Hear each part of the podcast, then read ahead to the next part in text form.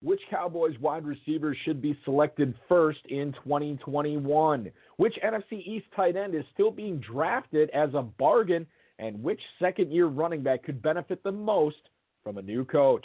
Plus, Alex, the prognosticator Kaganovsky, gives you the Super Bowl bets he likes best. The 2020 FFPC main event ninth place finisher Franco Vendome shares how he almost got to the mountaintop of the contest.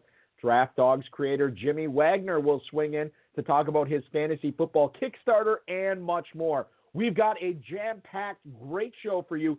Ferrell Elliott is here. I'm Eric Balkman. Stick around. Your high stakes fantasy football hour starts now. I can't stand the pressure. I've seen greater men than need a lesson. Make out of the. Just cause it was right there in the dresser so easy.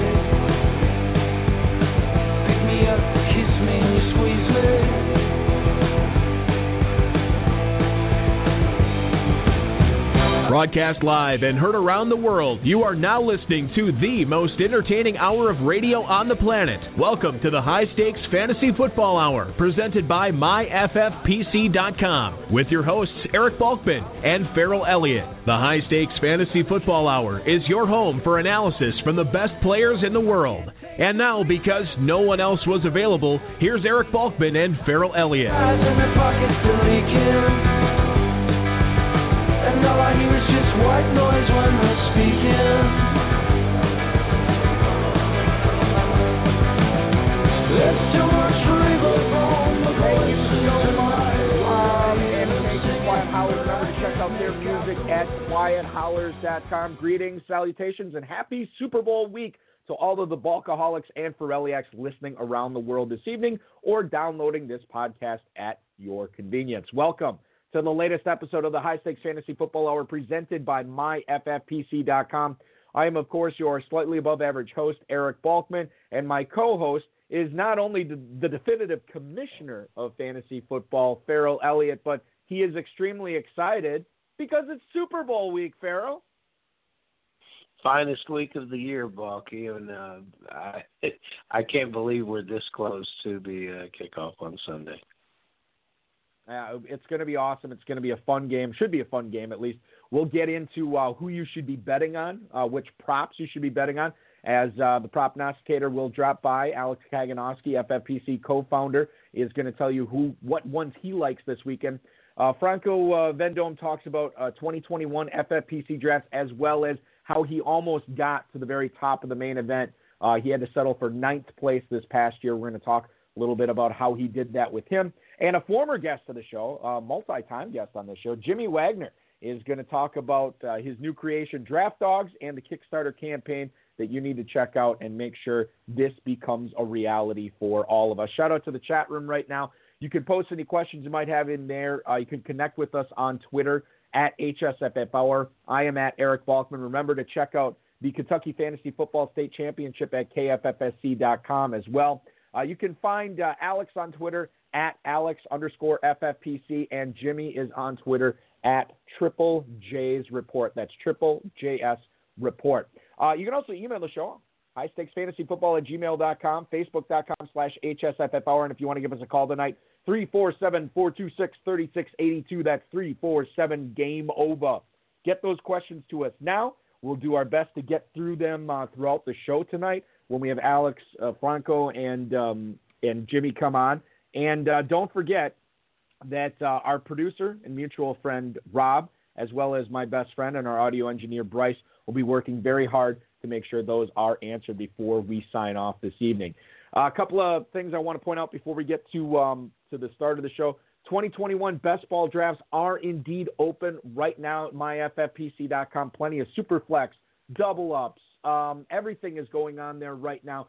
Starting at uh, $35 on up, 77 250 uh, There's a price point and there's a format for you at myffpc.com. You want to play year round? Dynasty Orphans are available. Check it out, myffpc.com slash dynasty for sale. And don't forget to be registering for prize picks ahead of the big game on Sunday. Prizepicks.com. Use the code FFPC. You invest $20 into that, you'll get a free $35 FFPC credit. Plus, you'll get the instant uh, uh, matching deposit. So essentially, your $20 will turn into $75 value very quick. It is simply a can't miss for any FFPC player. Lance Tervis, the sports betting man, he was on this week's Heist Lowdown. You can check that out, rotoviz.com slash podcast. Uh, he was in the first FFPC draft of the year to complete uh, the first FFPC best ball of the year. And he had a lot of stuff to say on who he took at the 104, which surprised a lot of people, and how many rookies he took in that draft as well. A lot of great stuff in there, rotoviz.com slash podcast. All right, let's get into tonight's first guest, ladies and gentlemen. Uh, he is the co-founder of the FFPC, but we know him as the prognosticator. He's here to share his favorite Super Bowl 55 props. You follow him on Twitter at Alex underscore FFPC. Please welcome back into the show the prognosticator himself, Alex Kaganovsky. Good evening, sir, and happy Super Bowl weekend, man. Good evening. How are you? Um, you know, Ferrell says that he can't believe uh, Super Bowl is here, and, and I can't believe that the high stakes fantasy football hours here where I'm on it. well, you you make a very compelling guest. Why aren't you on it more often, uh, Alex? Oh no, you don't want to hear too much of me, Ferrell. Everyone wants to hear too much of you. You know, full disclosure to everyone that's listening for the show, and Balky, you especially. I sent a text in to see if I could get what would be the equivalent of insider information to find out what the favorite props were. And I got a very, very cold shoulder. Uh, essentially said, I have no favorites. And so uh, I, there's no everyone who's getting this information and is tuned in tonight is getting it in a timely way. There's no insider information, and that just adds once again, Alex, to your uh, to your sterling reputation as uh, being fair and uh, balanced with with all fantasy players. So congratulations on that, sir. Thank you, Ferrell. He, he's not lying. That actually did happen. Well, now we, what uh, lie, Alex? we we, sh- we should now. This is I, and and people who have been a long time listener to the show, they know that Alex. Um, it, this is not your first appearance on the the show. Um, but one thing I think is always important to bring up when we talk about betting, just props in general, not necessarily Super Bowl props, something you bring to our attention every year. You know, it's it's almost as important as not only what side you like, but the kind of odds that you're getting from whatever sports book um, you're betting. Can you kind of refresh us on how why that's important as people look to make their Super Bowl prop bets this weekend? Yeah, that is the. I mean, to me, it's the single most important thing. And now, um, if you live in states like Pennsylvania, New Jersey, I believe, and a few others, I mean, there's quite a bit now. Uh, you have access to uh, probably dozens uh, of legal sports books. Now, you know, you you also have uh, offshore if you want to go that route, and if you trust uh, if you trust them, then you have that too. But um, you know, when you have that much access, uh, you also have, especially when it comes to props uh, and Super Bowl props, you have uh, the ability to find value. And um, you could find value in the line. You could find value in the juice, or you know, the juice being your way. Um, you know the direction that you want to play. So I think to me uh, I, that is the single most important thing, and I will I will bet just because of the value and because of the um, you know not necessarily the side that I like, but just the value of the side. Uh, if I have the if I have the ability to find to find it. All right, so Alex, what, for years. What, oh, go ahead, Paul. No, no, no, Ferrell, go ahead, please.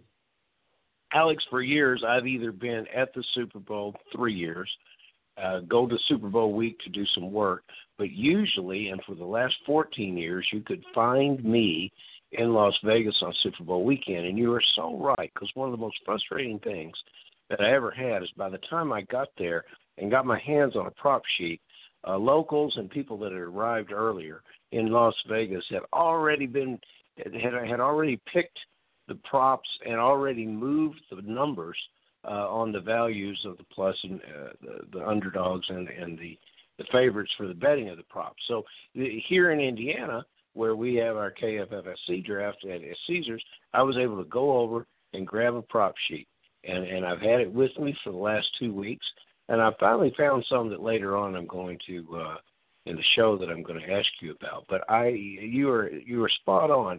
Getting that prop sheet early meant all the difference in the world. And, and I will add, Ferrell, that's actually true.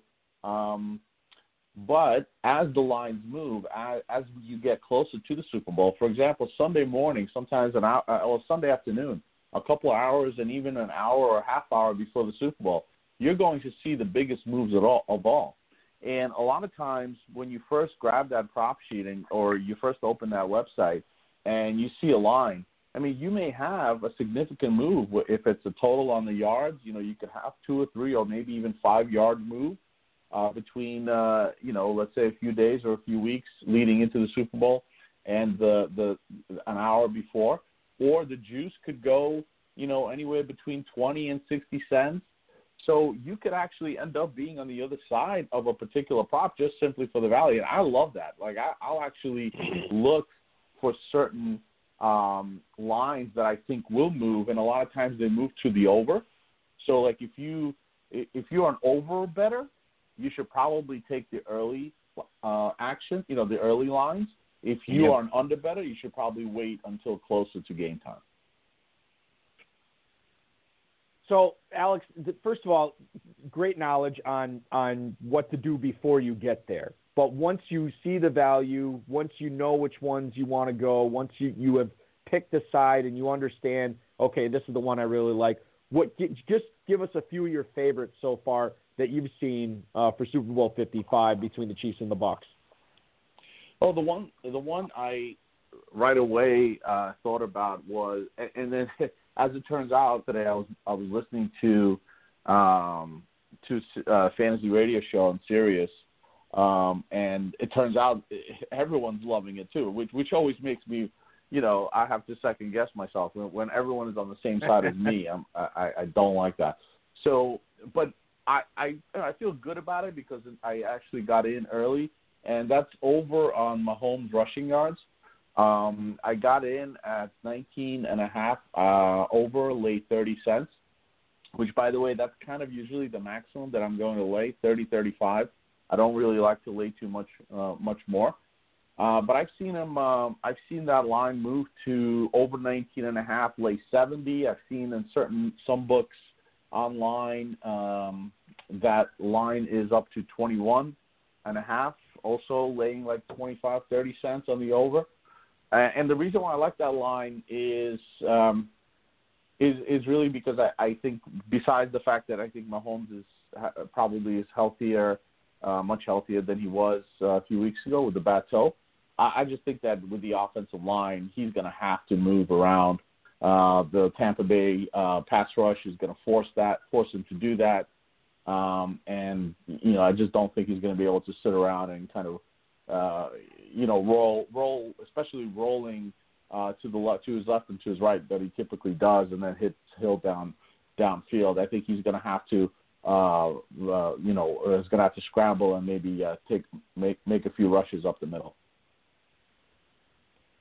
That makes sense. That was one of my favorite Um, ones too, Alex. you know, and, and the thing is, like, I don't think we've gotten have we gotten final word on what linemen are going to be out there and what linemen are not going to be yet. Um, because I, I, I think if if we get some sort of Super Bowl surprise that Kansas City is indeed missing three um, starting offensive linemen against that Tampa de- defensive line, man, this that looks really really good. So you guys are definitely dialed in uh, on that one for sure. Alex, what what about um? Do you have any others that you want to? I don't. I know you want the HSFFR audience moving the number or the odds on this at all, which is quite frankly uh, not only possible but very likely. Um, but what other ones are you willing to share with the audience tonight?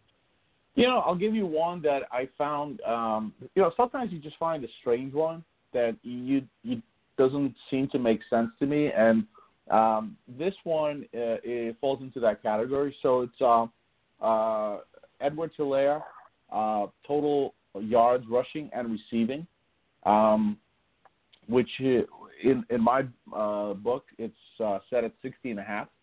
Now, you know, you think about it, it's like, okay, whatever, 60 and a half, you know, you can go over, you can go under. But but here's what I found found it to be strange. The uh, total on his rushing yards is 32, 33 and a half, I believe. The total on his receiving yards is, is I believe, 18 and a half. Now you combine those two, and you get 52, 53, something like that. And but yet the total prop on both rushing and receiving is 60 and a half.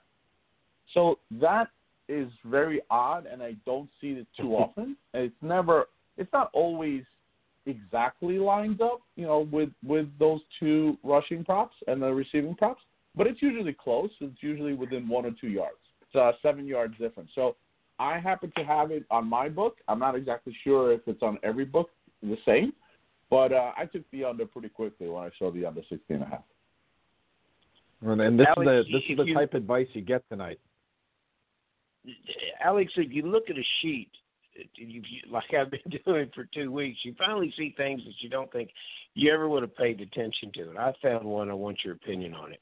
It's I, I guess it would be categorized as team prop, and there's two of them. And it's just something that I've never picked as a prop before, but it, it looks like it's a clear answer. But I want to ask you guys a question first.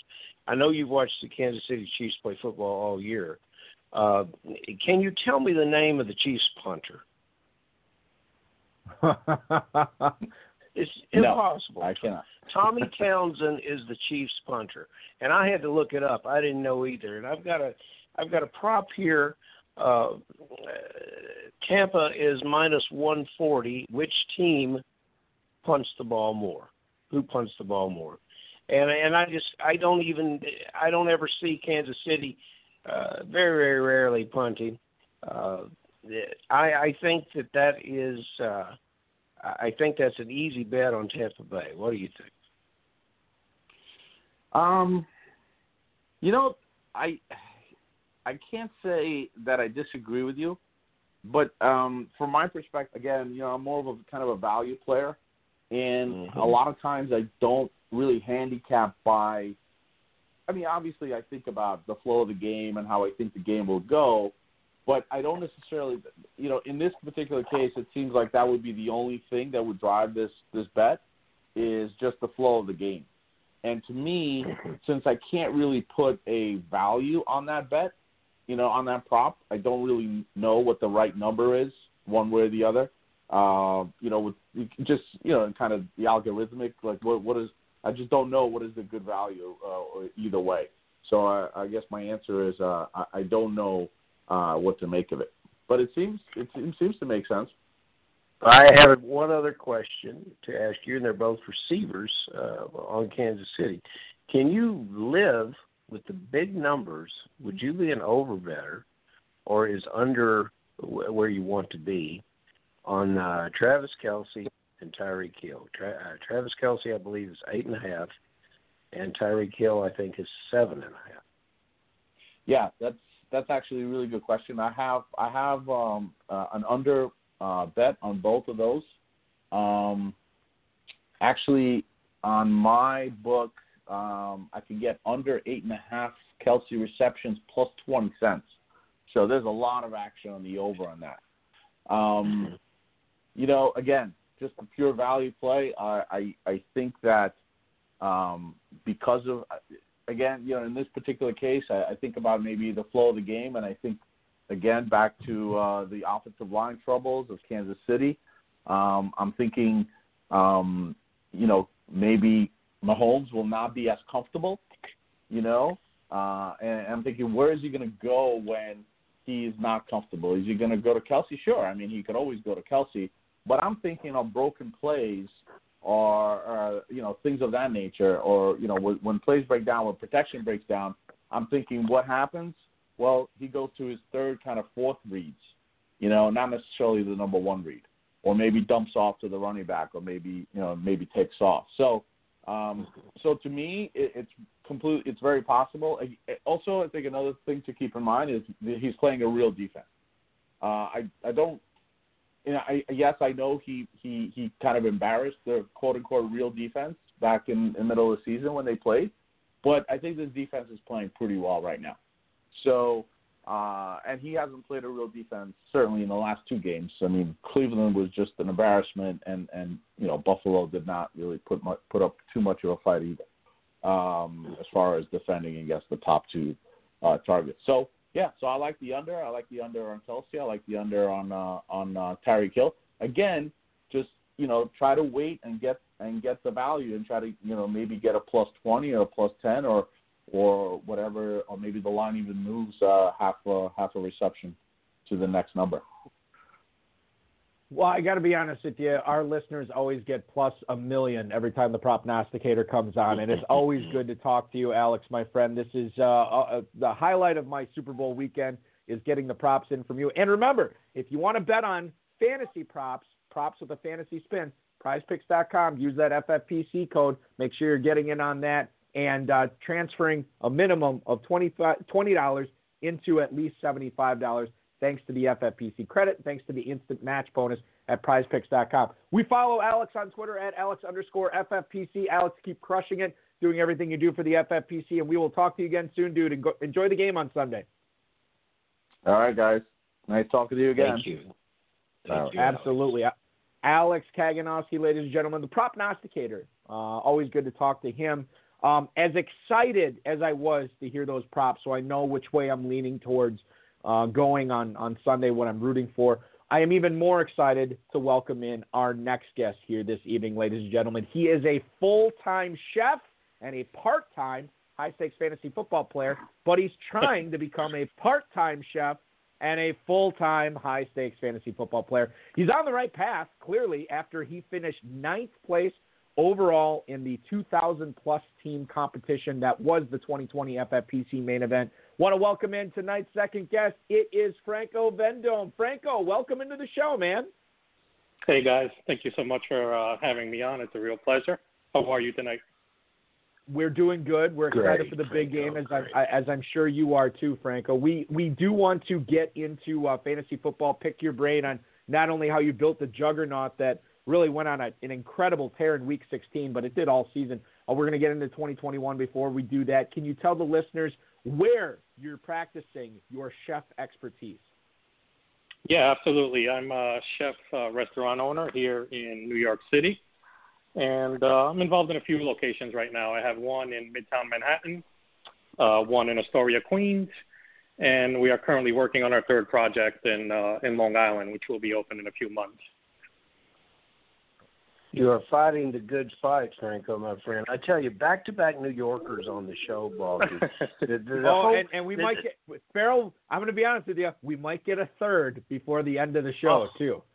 That's that's great, and and I I love that, and I I'm trying to get through the the pandemic and and focusing on all the positives, and we've had some wonderful, wonderful positive things brought to us through fantasy football and the NFL this year. But uh, Franco, I I miss my trips to New York so I'm so glad to see and congratulate you on your expansion during this time of the year when all we hear is is a lot of hand wringing and, and bad news coming from New York. So congratulations not only on your fantasy uh, prowess but your your business prowess as well. Uh, you you know for a New Yorker, uh, your 2020 team uh, it came. Uh, came to Cleveland to rely on some of its pop. When I remember when I showed up in Las Vegas to, to draft my teams live, uh, the Kareem Hunt was uh, uh, was was draped all over and created a, a pall of discontent for Nick Chubb drafters. You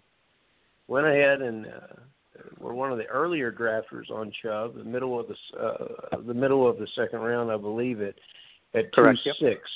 Why did you have the foreshadowing to to realize that that Chubb could do so much with only 190 carries? On the season, Hunt actually got more carries. Chubb, um, 12 touchdowns, six plus 100 yard games. Uh, he could have done more with more, but he certainly made the most of his opportunity as you did in 2020. You and Chubb uh, are uh, going forward together in the future. I take it. Would you make that move again? Uh, yeah, I was I was um, bullish on Chubb coming into the year, and um, I'm not going to sit here with a straight face and say it was an easy pick to make. Uh, there was definitely definitely some hesitation there, especially with uh, a lot of the uh, a lot of my peers in the high stakes fantasy community being so high on Kareem Hunt, as you mentioned. Um, I think what helped me a lot is being a Vikings fan, and uh, my affinity for Stefanski and what he did with the offense, especially in 2019.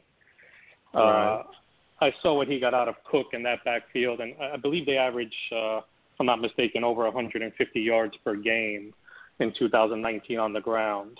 Um, my hope was that Chubb would get somewhere between 15 to 20 carries a game, and uh, also vulture all the goal line carries. Um, I actually thought about drafting both of them on one of my teams, uh, but I, I thought that was a little uh, negative EV move, but would it would have actually worked out because Hunt also paid back nicely um, on his fifth round ADP. But I, I think it was uh, just uh, Stefanski and what he what he can do with the offense, his scheme, his his ability to to run the ball, and um, another guy that really helped me is. Uh, one of my favorite prognosticators in in the fantasy community is Matt Waldman over at Footballguys.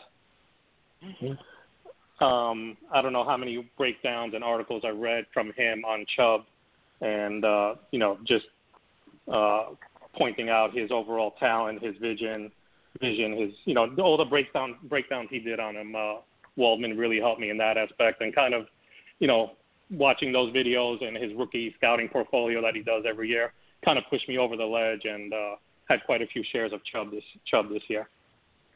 I got to yeah. say too, like you know, I, I just feel like you could say this about pretty much any running back in the NFL, but if you told me it, Balky, what what play what running back in the NFL was born to play professional running back? It'd be Nick Chubb to me. Just the vision, the cuts, the body, everything he does, yep. he checks all the boxes uh, for sure.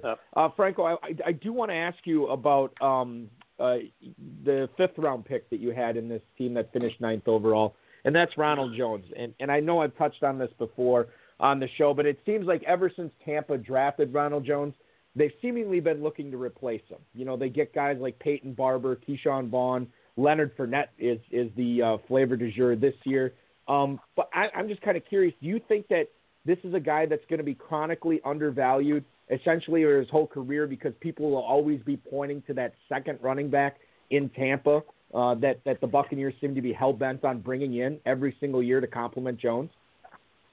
Um, I, I think so, Eric. I think I think there's a good case to be made for him being undervalued. Um, if if the chips fall the right place for him uh, in this upcoming season, uh, and to go back when I drafted Rojo last year, I think a day or two later they signed Fournette, and and I was just beside myself. Uh, I was like, oh no, what did I do here? Because it was a very um, very divisive topic in the in the fantasy community. Either you were a Rojo truther or you weren't. There was there was kind of no no in between gray area, and um, everyone was having a ball with it after they signed Fournette. And, and as I'm sure you noticed, Fournette was shooting up draft boards as we got closer to uh, opening kickoff. But I do think, you know, if he can take the next step as a pass catcher, I do think he needs to work on his receiving ability out of the backfield. Um, he, did he did work on the fumbling this year a little bit, and I think earned a little bit more of Arians' trust, which uh, which is a big thing with him. Obviously, we've seen him numerous times yank a running back after a fumble, and uh, they'll never see the field the rest of the game. I I do think that if he can really take the next step as a pass catcher out of the backfield, uh, I believe some early data I saw so far uh, for next year's season for upcoming drafts, he's going somewhere around 70 in that that range. I do think he has some upside there if if he can take the next step, and also if Fournette, you know, I'm assuming Fournette will go out there and look for a big payday from another team. Um, you know, he will have to ward off Ke'Shawn Vaughn, but I think if he can stay in Arians' good graces, he does have some upside there in that in that pick range. You know, uh, Franco uh, Balky, uh, in the midst of the Big Ten, uh, consistently loves to talk about running backs from the Southeastern Conference. And as I said here in Kentucky, Balky, in Wisconsin, we we uh, we, we give him full right to do that. Every running back we're talking about here tonight appears to be have played in the Southeastern Conference, with the exception of Rojo. But I, as as much as I love talking about running backs, I want to move on. I want to talk about wide receivers because I need some help. I'm drafting uh, right now in one of the uh, in, in one of the draft master uh, best ball uh, events, and I'm I got my early start in January. I wanted to say I was drafting in January, so there I go. And what I've noticed is bunched closely together is my stellar ninth round draft pick last year of CeeDee Lamb. And now, bunched closely together, Amari Cooper and CeeDee Lamb are, are appearing uh, in in the draft together. Now, uh, how great it was when CeeDee Lamb was with uh, Dak Prescott. You know, he a couple of touchdowns and through the first four games was already at 20 receptions. I here in Kentucky, we're we're required to start three wide receivers in your lineup, and and and when I when I go to the FFPC, I draft too many wide receivers at the expense of running backs, and I'm always scrambling with running backs, and I say I won't do it, and I always do it, and and it. But th- this is the year. I want you to tell me if we should do it with these two players. If Lamb is going too high, I, I mean, maybe I have this in common with other fantasy players maybe I have it in common with Jerry Jones. Jerry Jones gives twenty million a year to uh, Cooper and, and invest a first round uh, draft pick in Lamb, and and the, the Cowboys are in eleven personnel seventy percent of the time, and they got a running back previous to this year that succeeded in eleven personnel carrying the ball. So I want you to tell me.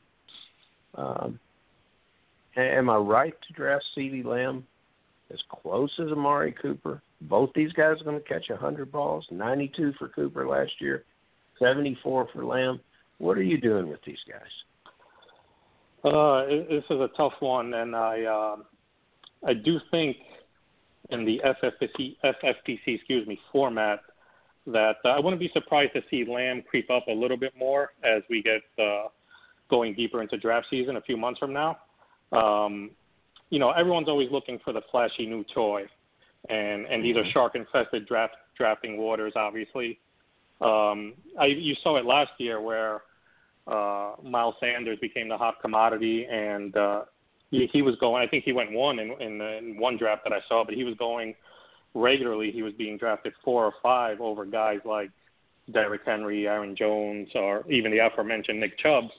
Uh, we see it happen often, but it, it, it's a fine line for me to toe uh, with these two. I I do think both of their ceilings are capped quite a bit due to many mention, many uh, reasons you just mentioned. Uh, there's just so many mouths to feed in that offense.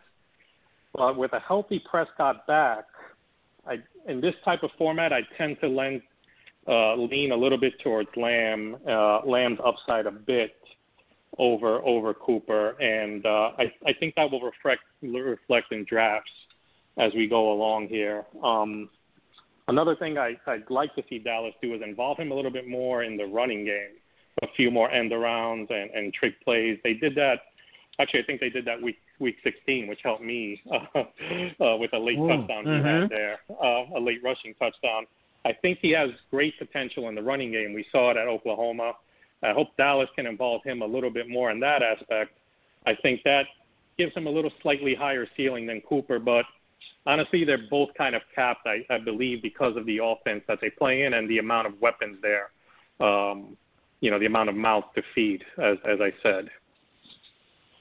Uh, I can tell everybody too that that currently, and by, by the way, shout out to Darren Armani who runs FantasyMojo.com who puts these uh, this ADP together uh, all year long. CeeDee Lamb currently going as wide receiver 19 at the 502. Amari Cooper wide receiver 15 at the 406. Yeah. So again, about a half round of value. And I should mention this too. Uh, Franco got um, Ronald Jones in the fifth round last year. People, I think, are agreeing with you, Franco, here with the FFPC drafters. Uh, Ronald Jones falling to the 608 as running back 26. Either they think Fournette's going to be back or they think Tampa's going to uh, add somebody else or Ke'Shawn Vaughn's going to take a big step forward. So maybe Ronald Jones even more of a value this year. That remains to be seen. We're talking with Franco Vendome, the ninth place team owner in the FFPC main event here in the High Stakes Fantasy Football Hour this week. Um, I know I've been talking about this guy a lot, but I think it's an important guy to get right for FFPC tight end premium drafts in 2021. A lot of undecideds going on in Washington right now, especially on the offensive side of the football. How high would you draft this year, Franco, a tight end you took in the 16th round of this main event last year, and that's Logan Thomas? Uh, and here's another guy who uh, hey, there's no easy decisions, as we all know, right? There's uh, a lot of these are head scratchers, and um, Logan Thomas, um, the guy continues to improve every year. It's just such an abysmal offense, and and so many unknowns, as you mentioned, Eric. Uh, who who's the quarterback going to be? Uh, are they going to add any outside weapons, any other weapons in the receiving game to help uh, F1? And to help uh, you know whoever is the quarterback, whoever is on the center. Um, I'm as it stands currently, I'm having a little bit of a hard time uh, drafting him in that seventh or seventh round range. I believe I've seen him about going around tight end ten overall. Um, Correct. Well, while I was so bullish on him last year, I was, like you mentioned, I was able to nab, nab him in between the 16th and 18th rounds, and I absolutely loved him at that uh, at that price. But at number 10 overall, me personally, right now, it might be a little too rich for my blood. I think I'd rather wait a bit and, um, you know, for the likes of Jonnu Smith or Irv Smith, um, or even a guy like Big Rob, you know, Tonyan and Green Bay. I, I'd prefer waiting around the two and nabbing some of those guys. And there are a few sleepers I like later on as well.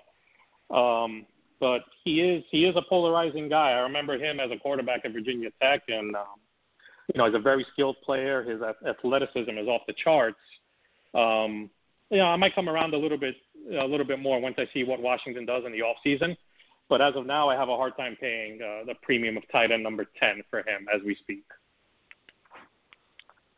You know, guys, Washington's not the only team that uh, a fractured situation at quarterback. As we look around the league, there's so much uh, quarterback shuffling that that I think, frankly, you've got that exactly right uh, you you've got a you've got a real good idea here in Super Bowl week what to do with that player, but uh, there's there's a lot of stories to be told w- with these wide receivers. I, I really like that player. So let's focus again uh, on uh, on running backs. There's a uh, a great situation uh, developing for another uh, Southeastern Conference player. Balky points out to me that D'Andre Swift will now be coached by a former uh, Southeastern Conference player, and Deuce Staley, all these SEC running backs. D'Andre Swift uh, underutilized last year, uh, only 114 carries, uh, 46 catches out of the backfield. With his 114 carries, he got eight touchdowns. And this is just a terrific, explosive uh, player. And, and I am so bullish on this player. And, and uh, this – I don't believe that um, we'll have another player in the draft that will move um, as quickly through the draft and, and as high. And Balky, I would love you to get, to give us some of the uh, fantasy mojo ADPs on this on uh, Swift. But uh, is D'Andre Swift a player that you are going to target? Uh, are you as bullish on him as I am with what he might be able to do with 200 catches and a new quarterback. Um, so 200 carries yeah. and a new quarterback. Yep.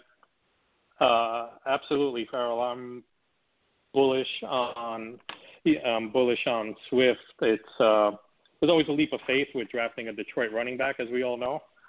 But mm-hmm. I mean, um, with Deuce Staley there, Anthony Lynn as the offensive coordinator, we saw how he, we've seen how he has utilized Ekeler the past couple years and then you bring in a head coach that you know he wants to really instill that blue collar, hard nosed football. Um, and apparently he believes in cannibalism as well, right? He wants to rip off the other team's mm-hmm. kneecaps or whatever. um, yeah, a lot of, a lot of psychological questions with Detroit's new head coach there, but I think it bodes well for their running game. Absolutely. Although I don't know how much worse it can be from the previous uh, era of uh, and Patricia and the coaches they had there. Um, but you know, you, you everything's lining up for Swift. Um, and as I mentioned for Ronald Jones before, where he needs to work on his pass catching ability. One of the things I love about Swift is his prowess as a oh. receiver out of the backfield. He's Man. a great pass catcher. Um, they should be playing in a lot of game scripts, you know, behind in many game scripts this year. And me personally, I can see him racking up those seven, eight, nine uh, catch games where they're playing from behind and he's just catching little dump offs in garbage time. Um, you know, besides his pedigree and obviously he's a he's a, an amazing talent. I think you know early third round, I'm all over him. Um, second round, I'm really considering him, depending who else is on the board at that time.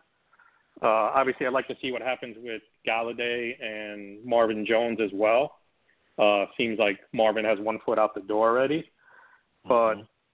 Uh, I'd like to see Goff will probably obviously be more of a game manager than Stafford was, but not much competition in the backfield. Kerryon is still there. They might bring AP back for a one-year deal. Who knows? But he's the guy in this backfield, and he was so underutilized last year that you'd have to think the new coaching staff will will know right away who's going to be the bell cow in this offense, and the whole offense should run through him, especially with Goff there now, who's you know known as more of a game manager as opposed to Stafford, who was you know flinging the ball all over the field. Um, uh, yeah, out of necessity most of the time because they were down. But I really like him. I, I'm willing to use a second round pick on him. If he's there early third, I'm all over him this year uh, just real quick on Ferrell had asked uh, sure. D'Andre Swift. ADP right now 208 as running back 11. So he's being drafted as a starting running back right now. Gone as high as the 201, gone as late as the 304. That is the span on Swift. Um, we've been talking a lot of uh, Super Bowl in the uh, chat room tonight. Uh, Jimmy Wagner in there, Kern Reeve, who was last week's guest. We have a question for you, Franco, from him coming up in just a little bit. Um, Dave Gerczak in there as well, the former host of this show you are on the Super Bowl episode, Franco. Tell us how you see the game going, and I'd love to get a final score prediction from you as well between the Bucs and the Chiefs. Yeah, I mean, what a what an intriguing matchup, right? What uh, there's so many storylines uh, leading up to this Sunday with uh, who many people consider the goat, rightfully so. Uh, Tom Terrific, and uh, you know all his work ethic, the film studies, the, you name it, the determination. Um, I was reading a story about Gisele and uh, how her and the kids have left him alone now, and he's been alone for the past two weeks and just uh, all by himself in isolation, uh, watching film and prepping for the big game. And uh, you know, then you have obviously uh, Mahomes and his amazing football acumen, and for such a young player, you know, probably I guess the most gifted, you know, physical physicality wise and talent wise, the most gifted quarterback I've seen come around in in a very long time. Um, so there's so many storylines. I, I think in the trenches is where this, uh, not to sound cliche, but in the trenches is where this game is going to be won. Uh, and I hate to say it, but I, I think Tampa Bay is a little stronger on both sides of the ball right now um, when it comes to defensive and offensive line. I know Kansas City obviously has Fisher out. Their offensive line is a little banged up. Um, I really think that that's going to play a big factor in this game on Sunday. Um, and also how Brady handles the blitz. Uh, Spagnuolo obviously caused Brady some headaches last time they met in the Super Bowl uh, when he was the Giants defensive coordinator. Uh, him against the blitz has been well documented. His numbers uh, aren't spectacular spectacular at all. Uh, I think that's going to be a big key to the game uh, I do anticipate it's going to be, I think, one of those wild games, a close game where uh, Brady either leads them on a late touchdown march, or I can also see, you know, something a tipped interception or or a fumble, something with Kansas City driving late and they wind up turning it over. I think somehow Tampa Bay is going to find a way to pull it out. Um, I'm thinking 31-24 or 28-27 with the two scores I had in mind. Um, but I, I think it's going to be a wild finish and, and some kind of crazy play that we'll remember for a long time, uh, a la the Patriots Seahawks Super Bowl ending a few years back um, with the interception in the end zone. I, I just have a, I don't know. I could, obviously, I'm probably totally wrong. And after saying this, the Chiefs are, Chiefs, Chiefs, Chiefs will probably go out and win 41-7. But uh, uh, I just foresee some some kind of uh, some kind of wild ending here. It's, I think it really is going to be uh, one for the ages. It's going to be a, a memorable Super Bowl, uh, my opinion. Um, well, that's the beauty. That's the beauty of this uh, of this game. You, cannot. You gave a very compelling reason why Tampa Bay uh, should um, compete and could win in this game, but you cannot buy into it because as soon as you as soon as you make that statement, you then look at the other side and say how how uh, it could easily go the other way. You, you can flip it around, and that that's what makes this game.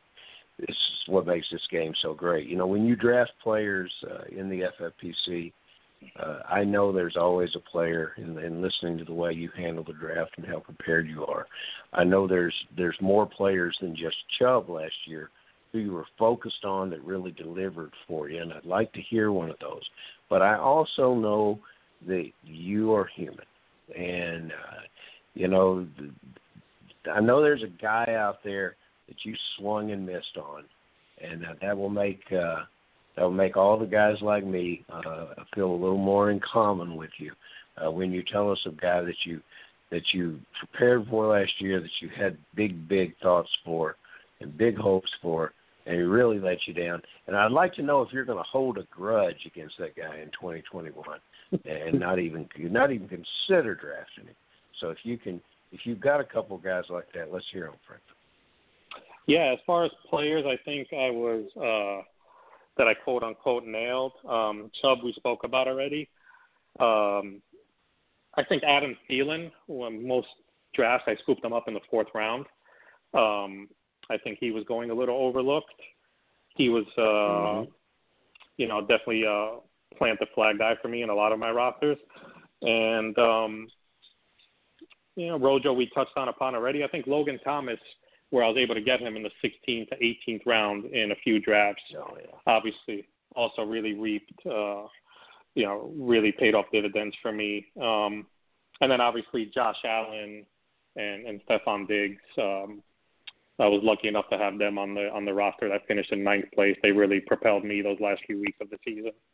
Um, but yeah, those are some of the guys. Even Brady, I had a lot of. Uh, I was mostly Allen and Brady on most of my rosters, and for where I was getting Brady, and I believe in one draft I got him in the 13th round, but I was regularly getting him in the 11th and 12th round. Um, he he really uh, was a guy that I think was also being overlooked quite a bit for, you know, for many reasons, change of venue, new team, his age, obviously, and, and questions of if he still had it or not. Um, so Brady, I felt like was really being overlooked. But also some of the guys that um, I think I was right on. But there were quite a few that I was wrong on. That's that's for damn sure. um, uh, the biggest probably being James Conner. Um, James Conner. You, you and me both, you paid my friend. You and me both. draft capital for James Conner. Yes. You know, you, Yeah. you had to pay for James Conner. Absolutely. I was regularly taking him in the third round. I might have reached and taken him late second in one draft. Uh, and he he had a few decent games as uh, I believe Eric you just said you as well. You had him as well, I believe. Yep. On some Yep, rosters. Absolutely. Yeah. Yep. So he showed some signs in the beginning of the year, but then uh, you know it was all downhill from there pretty much.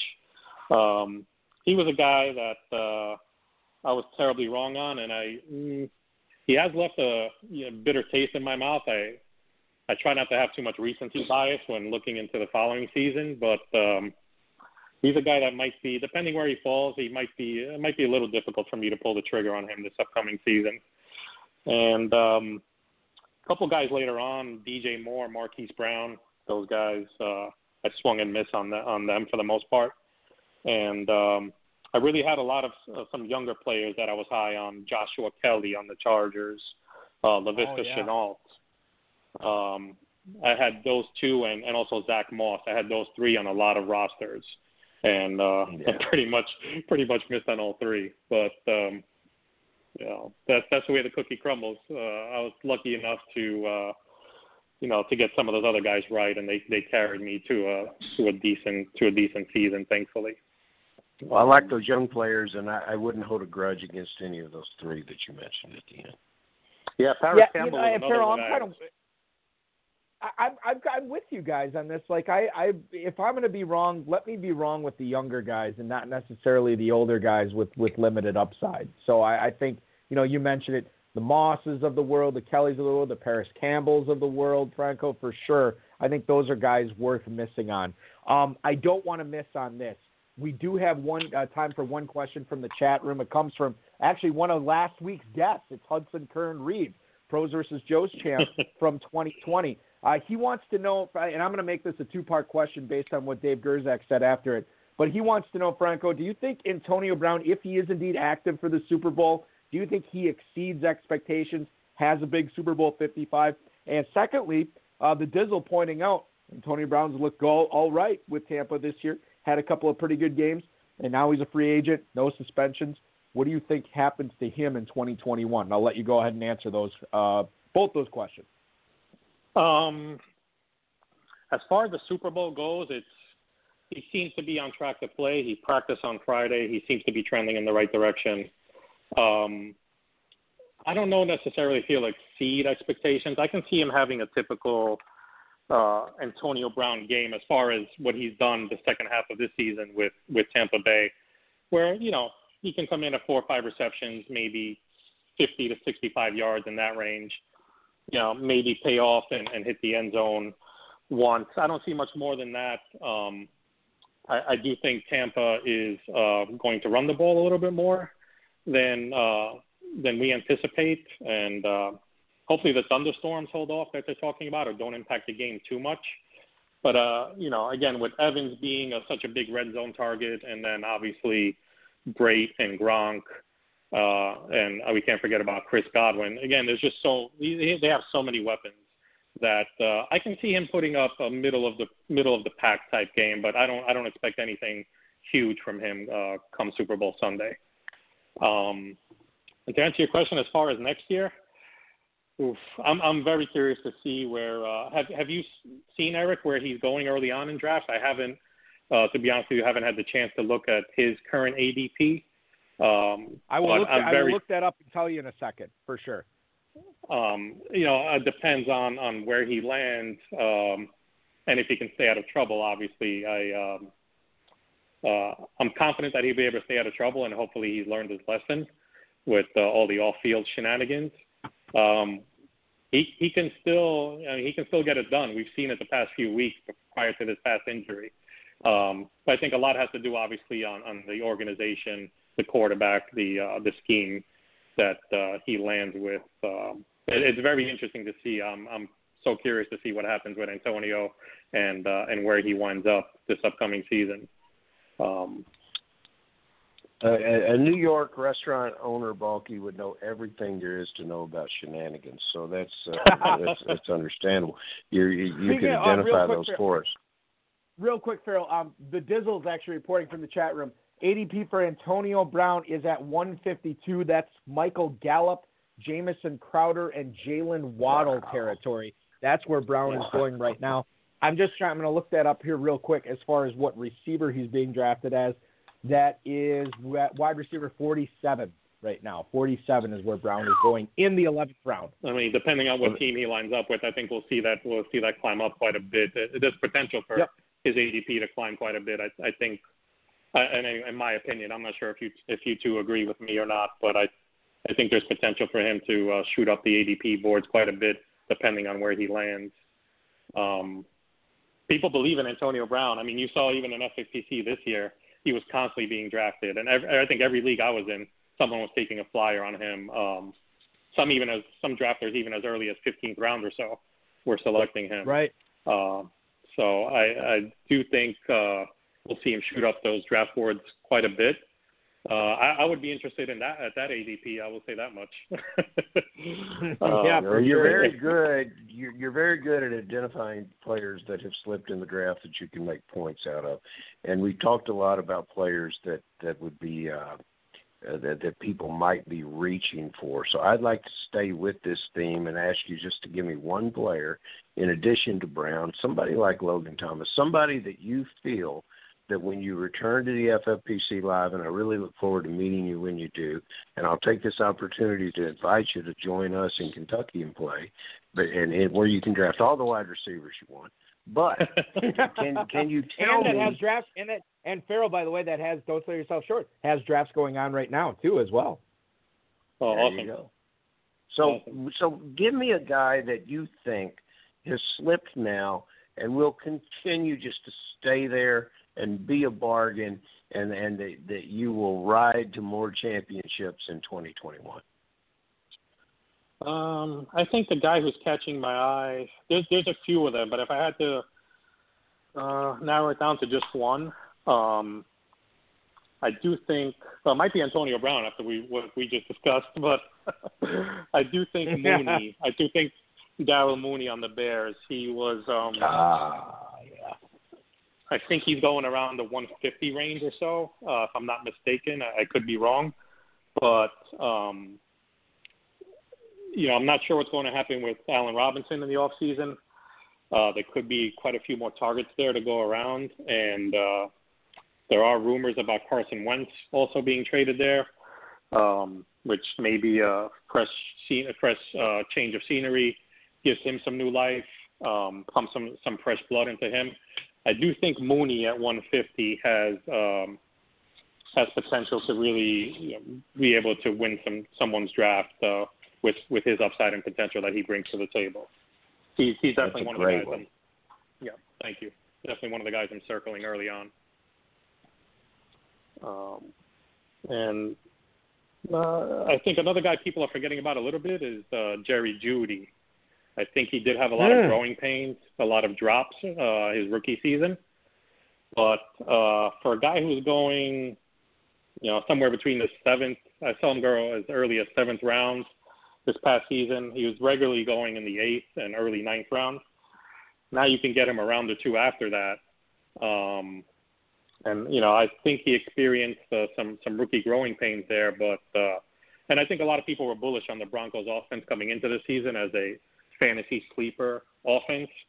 Uh, they did obviously have the injuries to Sutton, and um, Lindsey was banged up for a good part of the year as well, among some other injuries that occurred. But I do think uh, Jeudy is being overlooked uh, a little bit early on uh, from these early ADP reports I'm looking at as well. I can tell you right now, fellas, that when when you look at um, Jerry Jeudy and drafts, wide receiver 41 at the 908. Um, this is um, Brandin Cooks, Robbie Anderson, DeVante Parker, Laviska Shenault territory. So that's where Jeudy is going right now. Represents a pretty interesting buying opportunity, not only for redraft, maybe for dynasty as well. Um, this was a very interesting opportunity for us to not only talk to um, the ninth place finisher in the FFPC main event tonight, but one of the most illustrious, decorated chefs of the East Coast, Franco Vendome. So good to have you on the show tonight. Um, do you want to? We do have a lot of New York listeners. Do you want to? Do you want to sell them on on why they need to be hopping aboard uh, and, and dining in any one of your three establishments, uh, Franco? Um, yeah, they're they're all quite different. Um, uh, restaurant in the city uh, in, in Manhattan, I should say, um, is Nino's 46, which uh, actually had the pleasure of meeting your wonderful colleague there, Chris Lambert. She's such a wonderful lady. Oh yes. Yeah, she uh yeah, she's the best. She she dined there a few times and and she was so sweet. It was so nice to meet her. Um that's kind of like uh as my friends would say that was that's the the original the OG spot as we say here in New York. That was Right. started by my parent my parents way back in the early 80s. Um and uh just good quality contemporary Italian food, homemade pastas and wood burning oven pizzas. Uh, whereas the new project we're doing is uh, totally on the water and going to be called Nino's Beach. So it'll have much more of a uh, uh, much more of a beachy, summery vibe. Um, definitely a lot, shucking a lot of raw raw oysters and, and tons of seafood on the menu. So it's contemporary Italian uh, with a little bit of a twist, but it's uh, something that's been in my family for many many generations. And being a first generation uh, Italian American, it's just been in my blood. You know, with with the big Sunday family dinners that are seven courses, and you uh, need to uh, Ooh. you know need to unbuckle the belt a little bit before you can finish. It's just I grew up I grew up around that, so it's it's been in my blood forever. But um, you know, hopefully I can I can uh, get a little more established as the years go on and focus a little bit more on the high stakes uh, on high stakes fantasy football. That would be the goal, as I mentioned.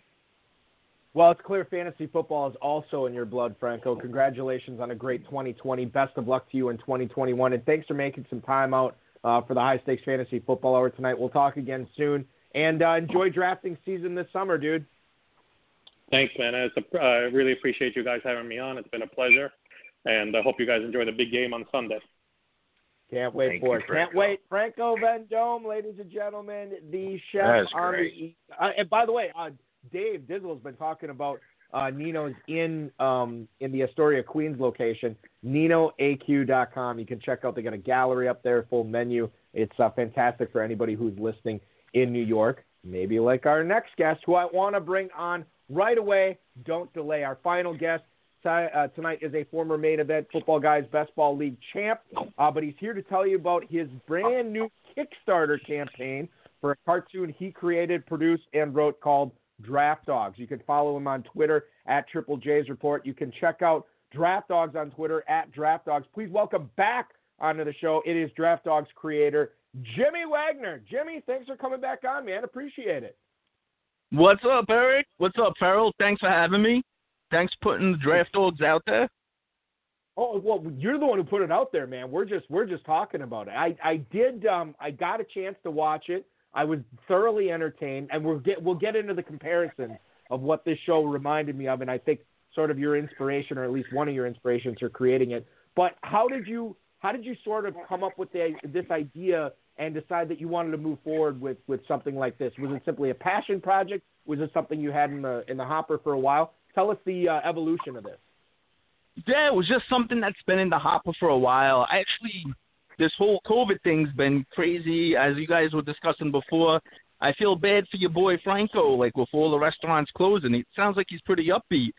You know, what they're doing well, up here in ninth, New York. Ninth, ninth place in the main event will will help you be a little bit more positive than than maybe That's he would true. be without that. very true. I 16 years I was with the same law firm, and then when COVID happened, we ended up parting ways, and I found myself with a lot more free time than I normally have. So beyond the time I just spent in fantasy football, I finally got to work on this project that, like I said, I've been sitting there, been wanting to do it, and I just wrote it out, and it just it went. You know, Balky's getting all all around it, Jimmy. But what is your inspiration? What what did you what did you grow up with and watch that resonated with you that would make you turn to something like this and and and bring it to fruition, your baby, so to speak? Because I I see a lot of cool things, and I didn't get to look enough. Um, and, and I want to return to the uh, uh, the fundraising pages for what you're what you're doing here. But uh, I, one of the things that immediately hit me is what a great way to deliver some of the nuance and, and backstories and, and develop characters uh, around fantasy football when so many of, of the few shows that have dealt with it, I think, have failed miserably. And I, I think your um, creation here is just just can can take that to another level and be be very uh, be very entertaining to the public. Thanks, Ferrell. Um, well, I'm gonna tell you, I didn't. You you referenced multiple shows. The only the only fantasy football show that I've ever watched was The League. I mean, Yeah. it hasn't been around in a while, but when it was on, I watched it religiously. It was hilarious. Like I I thought they did a good job. You did. Um, you liked that show. Okay. Yeah, good. of course. Yeah. Uh, I mean, the league. Well, I, I was Look, a big the league. fan They had like what? They, was it was only like a six-person league. They like had a six-person. I'm Yeah, here. keep Go going, ahead. Jimmy. We got you. Oh we no! got you. I'm We got you. sorry. I thought I lost you guys. My because I'm in I'm in the house. But uh, yeah, the, so I watched the league and everything. And that's always been in the back of my mind. But when you're looking at draft dawgs, every every one of those characters is a real person from my actual hometown league. Mhm. they were like that's us like you know like obviously the exaggerations and there's um if you know the people in the league and you look at the cartoon you can recognize them if you don't know them you you wouldn't know but like dr dino real person the uh the so i don't remember i don't recall if you remember balky when we talked about my boy nemo in the past the fisherman yeah. He's a Yeah, yeah. he, him and his brother are two real him. dudes. You know, there aren't many fishermen left in the world. Well, at least I should say. Right. But they're real guys. Chuck, like when you look at that big redheaded dude, Chucky, he's real, man. Yeah. like he, he really exists. They- yeah, they, So, which, so and which, every so single which character, every, every single one of Jimmy, them's a real person in my league. Jimmy, which character are you then? Uh, out of, of out of Uh, everybody in Draft Dawgs, which one are you? I'm Jimmy Warner. I'm the lawyer, Jimmy Warner. So you're the lawyer. Obviously, you're the lawyer. Okay, so I was. There you my go, first two guess- Balky.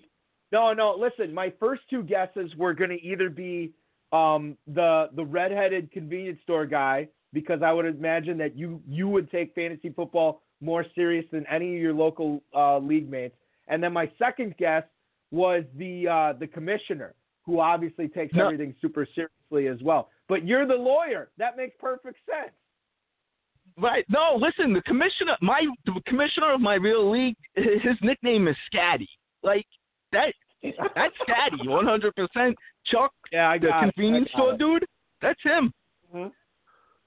That's good stuff, man. Mm. That is good stuff. And you know what the other great thing about this, and this is the problem I always had with the league. Not that I had a lot of problems with the league, but um, you you only got like it was like a ten team league, which you know that's fine. You know some of us still play in ten team leagues, but like you only got really into five or six of the characters in the league, and the, the other ones they dedicate an episode here or there. But with with this one, the way you've laid out, we'll call it the pilot. You know what what you have on the Kickstarter, you get a taste of every single one of these 12 league members. It, it there was no short trip done to any of these characters, which I really appreciate. And you know the other thing too is, um, you one of the things that, that you were able to avoid, and I don't know if this is purposely or or just you know by happenstance, but in a pandemic, it's very difficult to get actors together. It's very difficult for for people to to uh, block out scenes and shoot stuff.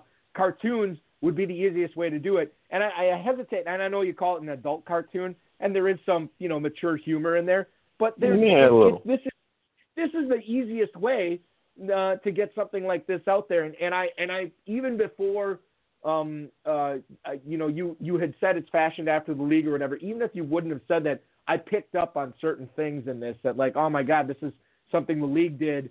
Um, this is something that maybe they didn't do as well as I thought they could, and and maybe you have the potential to do it even better than them. Knock on wood, I hope so. I, I don't know. I think with the doing it as an animation, like you said, it just gives you a lot more freedom. It's it's a little I don't know. No, I feel like you can do things and say things in a, a cartoon that you possibly couldn't do or say with real life actors.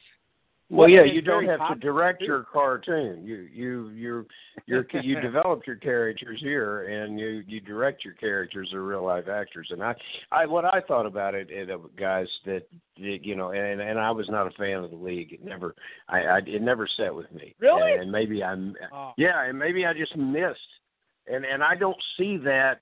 What what I missed there, I did. I did my first impression was this is so much different because these characters, which I take are all New Yorkers or or at least all East Coast guys that you're representing here. See, we've got guys like this that play in Kentucky, and I said this. Oh, this reminds me of this guy. Oh, this this so already I was identifying with this, and and and in most cases, some of your characters reminded me of multiple guys that we have down here because we you know we got a two three hundred person league, whatever it is, but it, it, whatever, however we got here, I love it, and I can't wait to dig back into it. So Jimmy, so let me ask you this too. Um, for anybody, first of all, I posted the link in the chat. We'll tweet out the link to the Kickstarter too at HSFFO, or I'll try to do it with um, with uh, my account as well and, and get that out there so everybody can check it out. Um, and you can watch the full. It's like roughly 18 minutes or so for the first episode. Very entertaining stuff uh, all the way through. Um, for anybody who wants to support this, um, obviously go to the Kickstarter, but there's different benefits at, at different levels to support this as well, including um, maybe even being featured in the show potentially down the road. the levels you think of are pretty standard. Like, you know, a ten dollar donation will get you in the credits. Um, hundred dollars, I they I can make you build you right into the show for the the grand if you actually wanted to be in the league. So I when you when people talk about money, money is like a real funny thing, right? And it's all relative to how much you have.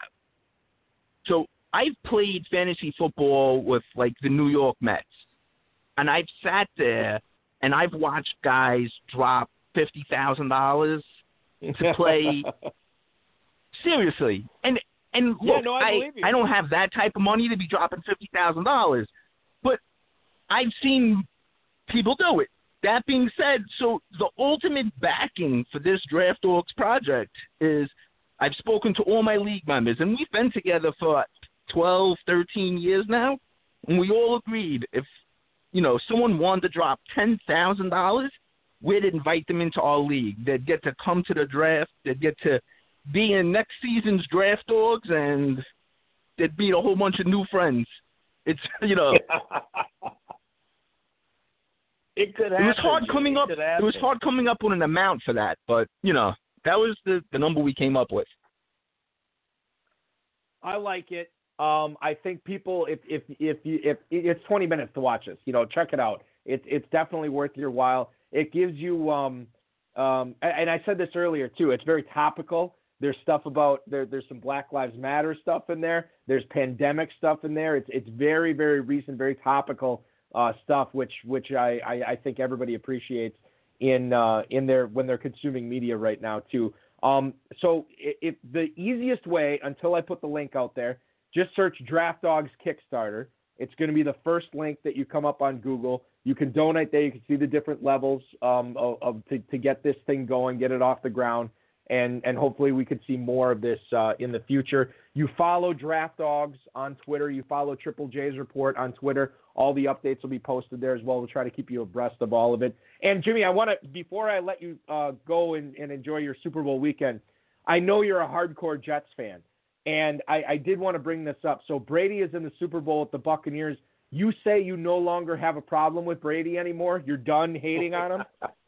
I'm I'm done hating on Brady. I, I'm going to be honest. It was the game against the the last playoff game against the Packers. Did you guys watch the very end after he won? Did you watch what he did at the end of the game with his son?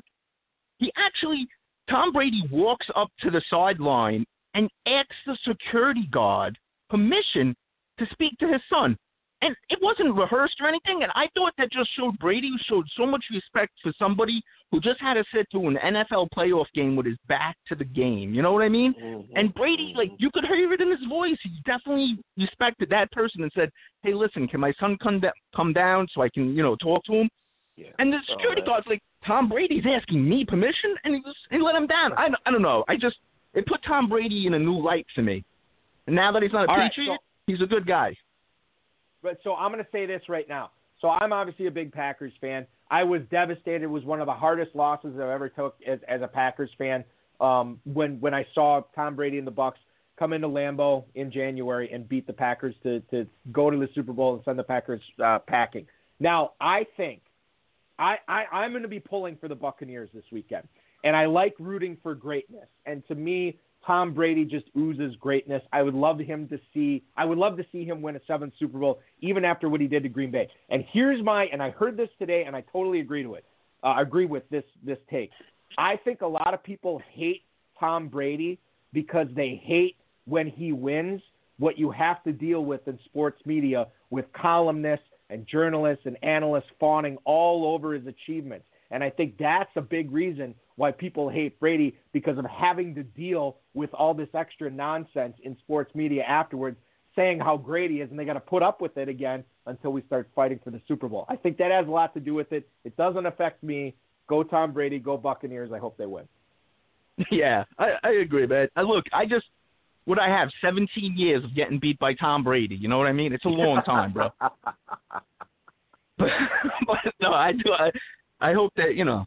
Good luck to him. I hope he wins. It really showed. You know, I'm sorry that your Packers lost, Balky. Yeah, whatever. It's it's it's, it's death taxes and the Packers losing in the NFC Championship. I'm over it. It's it's, it's, it's, it's okay with me. Uh, Jimmy, I am excited uh, for Draft Dawgs. I hope everybody else is too. We'll get that stuff tweeted out, and uh, I hope that um, that Kickstarter works out for you. Thank you so much for making some time on Super Bowl weekend. Enjoy the game on Sunday. We'll follow Draft Dawgs on Twitter. We'll follow you at Triple J's Report on Twitter, and certainly we'll follow this Kickstarter as well. Thanks again, man. We'll talk to you again. Thanks a lot, soon, guys. dude. Thank you. Talk to you later. Jimmy the Wagner, New York ladies and crew, former- Balky. Oh, it's a What a triple great threat evening. tonight. What a great evening that was. Um, what what I wish the Super Bowl was in New York, so we we we re- would have really hit on um uh, being topical tonight. But Uh, it's in Tampa. We'll see what happens. Ferrell, I didn't get your prediction on the game. I think you like the Chiefs to get it done, though. I have liked the Chiefs since last year's Super Bowl, Balky, and I have tickets to prove it. Uh, and and at the FFPC, I, I made my bets on the Kansas City Chiefs then. And it, it, this game, as as I said earlier, it could go either way, and you would understand, and you watch it, and you'll say, "I see how that happened." And these are some great players competing against each other. The one thing about the offensive line, everyone's talking about that. You know that these are capable backups. The Kansas City Chiefs are a well put together team. You know they lost their their one of their best offensive linemen who chose to to stay and practice medicine in in uh, in Canada in Ottawa. Uh, so they're a deep, well-run organization. Uh, quickly, the difference is that Mahomes, when moved out of the pocket, can throw with accuracy as if he is dropping back in the pocket. He gets the same uh, he he gets the same uh, motion, the same the same velocity, the same accuracy on the ball when moving that other players and other quarterbacks have to get, uh, like Tom Brady, have to remain in in the pocket. I rewatched your Packers, uh, and and I suppose we'll the sympathy cards to you. And, and you haven't complained about it, I'm but everybody good. knows I'm how much set. it hurts you. No sympathy. You haven't complained about it. Everybody, No, no, but and I'm not- everybody I'm knows not going how much to. that hurts you. But I rewatch, I, I rewatched that game, and and a few things could have gone very differently. Your Packers would be playing in this game, so I, I think that uh, I think we're going to have a Kansas City win. And and you ask for a score. If you're asking me for a score, uh, I'm I'm coming in with 38-28 and a very volatile offensive game. And uh, but uh, we'll see at the very end that Tampa uh, could not uh, keep pace. And uh, one turnover, a couple of extra punts, a couple of situations where you give the ball to Mahomes, it'll just be too much for a very good defense, but it'll be too much. Oftentimes for my local radio show here in uh, Northeast Wisconsin for big football games, I will ask my seven-year-old son and my five-year-old daughter who they like in the big game, and Yep. I've got Super Bowl predictions from them. My five-year-old daughter says Kansas City 38, Tampa 35, but she says Chris Godwin wins the MVP. So a little bit out of left field might might not be the worst thing to bet this weekend. Chris Godwin getting the MVP in a losing effort. Ferrell, always a pleasure. Enjoy the Super Bowl on Sunday, dude. We will talk to you again next Friday. Can't thank you enough for doing the show tonight, man. It was uh, it was a juggernaut of a of a program. Thank you, Balky. We'll see you soon, man. Ferrell Elliott, check him out. KFFSC.com. Remember, drafts are open there right now. I might hop in one, actually. There's a couple of them uh, popping up. Uh, I think if you check out, there's one coming up this Monday. Um, and there's a, I, I, I don't want to speak for Ferrell, but it could be live streamed on Facebook. You can check that out. KFFSC.com. They're not the only ones. Remember, go to FF, myffpc.com. We have best ball drafts, super flexes, best ball slims, um, double ups going on there right now, starting at $35 on up. Um, you can hop in those; they fill um, as soon as they're full, essentially, and uh, you can get in on the drafting action here in February prior to the 2020 season being over. Uh, I want to thank all of our guests. Oh my goodness, what a cavalcade of great people we had on tonight. The prognosticator Alex Kaganovsky, Franco Vendome, the uh, ninth place team in the FFPC main event. Of course, Jimmy Wagner. Check out Draft Dawgs on Kickstarter, uh, at Draft Dawgs on Twitter, at Triple J's Report on Twitter as well. Ferrell Elliott, the FFPC, Rob Bryce, and of course, each and every one of you as well. Don't forget, rotoviz.com slash podcast. Lance Turbis, this week's guest.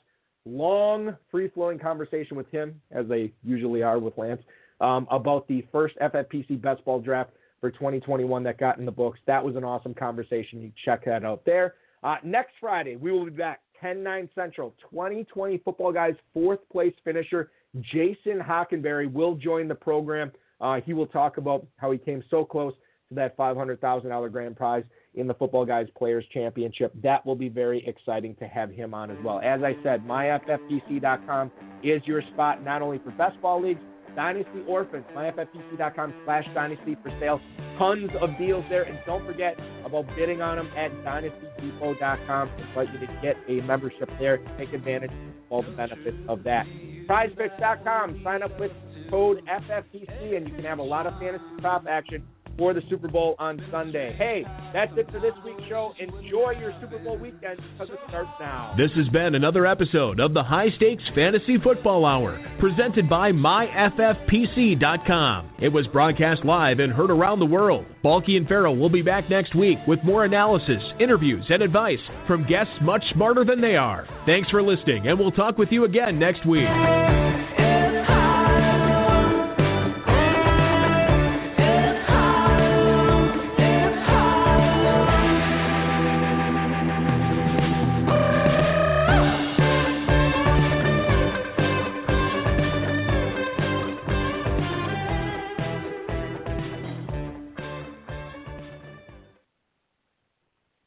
Thank you uh, so much for uh, listening tonight, everybody. Want to thank um, Frederick the Younger who took care of our outro music tonight. Check out their music, fredericktheyounger.com. And of course, quiethollers.com is where to find the Quiet Hollers who were in charge of our intro music this past week. Prize picks, code FFPC, myffpc.com, kffsc.com. There is literally no excuse for you not playing fantasy football or fantasy prop action this weekend. Thanks so much uh, for listening to this supersized episode of the High Stakes Fantasy Football Hour. We will be back next week. Thanks so much, everybody. Enjoy the Super Bowl. Go Bucs. Don't you love an extra $100 in your pocket?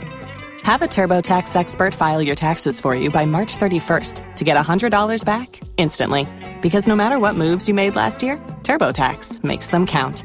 That means getting $100 back and 100% accurate taxes only from Intuit TurboTax. Must file by 331. Credit only applicable to federal filing fees with TurboTax full service. Offer can be modified or terminated at any time.